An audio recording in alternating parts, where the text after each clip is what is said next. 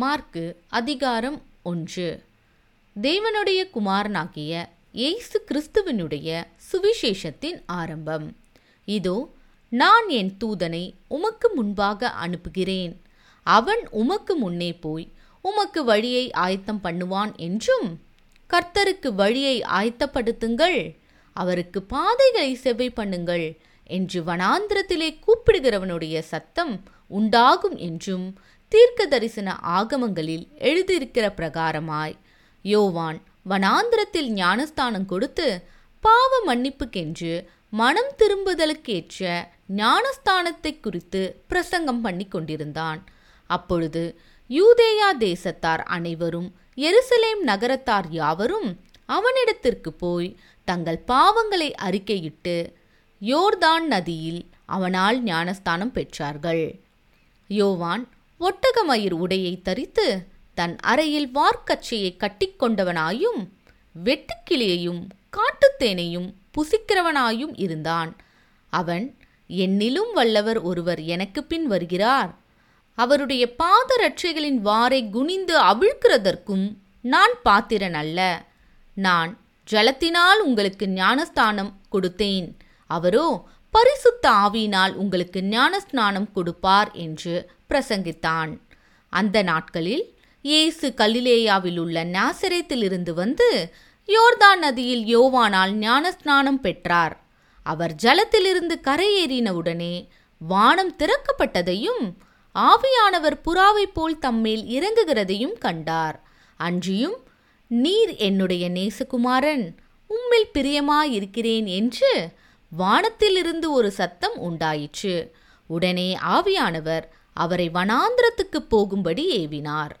அவர் வனாந்திரத்திலே நாற்பது நாள் இருந்து சாத்தானால் சோதிக்கப்பட்டு அங்கே காட்டு மிருகங்களின் நடுவிலே சஞ்சரித்து கொண்டிருந்தார். தேவதூதர்கள் அவருக்கு ஊழியம் செய்தார்கள்.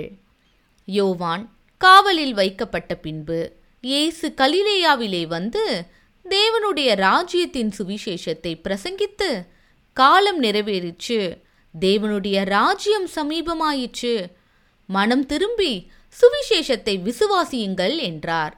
அவர் கலிலேயா கடலோரமாய் நடந்து போகையில் மீன் பிடிக்கிறவர்களாயிருந்த சீமோனும் அவன் சகோதரன் அந்திரேயாவும் கடலில் வலை போட்டு கொண்டிருக்கிற போது அவர்களை கண்டார். இயேசு அவர்களை நோக்கி, என் பின்னே வாருங்கள், உங்களை மனுஷரை பிடிக்கிறவர்களாக்குவேன் என்றார். உடனே அவர்கள் தங்கள் வலைகளை விட்டு அவருக்கு பின் சென்றார்கள். அவர் அவ்விடம் விட்டு சற்று அப்புறம் போனபோது செபதேயுவின் குமாரன் யாக்கோபும் அவன் சகோதரன் யோவானும் படவிலே வலைகளை பழுது பார்த்து கொண்டிருக்கிறதைக் கண்டு உடனே அவர்களையும் அழைத்தார். அப்பொழுது அவர்கள் தங்கள் தகப்பனாகிய செபதேயுவை கூலியாட்களோட படவிலே விட்டு அவருக்கு பின் சென்றார்கள். பின்பு கப்பர் நகுமுக்கு போனார்கள். உடனே அவர் ஓய்வு நாளில் ஜெப ஆலயத்திலே பிரவேசித்து போதகம் பண்ணினார். அவர் வேத பாரகரை போல போதியாமல் அதிகாரமுடையவராய் அவர்களுக்கு போதித்தபடியினால் அவருடைய போதகத்தை குறித்து ஜனங்கள் ஆச்சரியப்பட்டார்கள். அவர்களுடைய ஜெப ஆலயத்திலே அசுத்த ஆவியுள்ள ஒரு மனுஷன் இருந்தான். அவன், ஐயோ நசரேயனாகிய இயேசுவே, எங்களுக்கும் உமக்கும் என்ன? எங்களை கெடுக்கவா வந்தீர்? உம்மை இன்னார் என்று அறிவேன், நீர் தேவனுடைய பரிசுத்தர் என்று சத்தமிட்டான். அதற்கு இயேசு, நீ பேசாமல் இவனை விட்டு புறப்பட்டு போ என்று அதை அதட்டினார். உடனே அந்த அசுத்த ஆவி அவனை அழைக்கழித்து மிகுந்த சத்தமிட்டு அவனை விட்டு போய்விட்டது. எல்லாரும் ஆச்சரியப்பட்டு, இது என்ன, இந்த புதிய உபதேசம் எப்படிப்பட்டது? இவர் அதிகாரத்தோடே அசுத்த ஆவிகளுக்கும் கட்டளையிடுகிறார், அவைகள் இவருக்கு கீழ்ப்படுகிறதே என்று தங்களுக்குள்ளே ஒருவரோடொருவர் சொல்லிக் கொண்டார்கள். அது முதல் அவருடைய கீர்த்தி கலிலேயா நாடெங்கும் பிரசித்தமாயிற்று. உடனே அவர்கள் ஜெப ஆலயத்தை விட்டு புறப்பட்டு யாக்கோபோடும் யோவானோடும் கூட சீமோன் அந்திரேயா என்பவர்களுடைய வீட்டில் பிரவேசித்தார்கள். அங்கே சீமோனுடைய மாமி ஜுரமாய் கிடந்தாள். உடனே அவர்கள் அவளை குறித்து அவருக்கு சொன்னார்கள். அவர் கிட்ட போய் அவள் கையை பிடித்து அவளை தூக்கிவிட்டார்.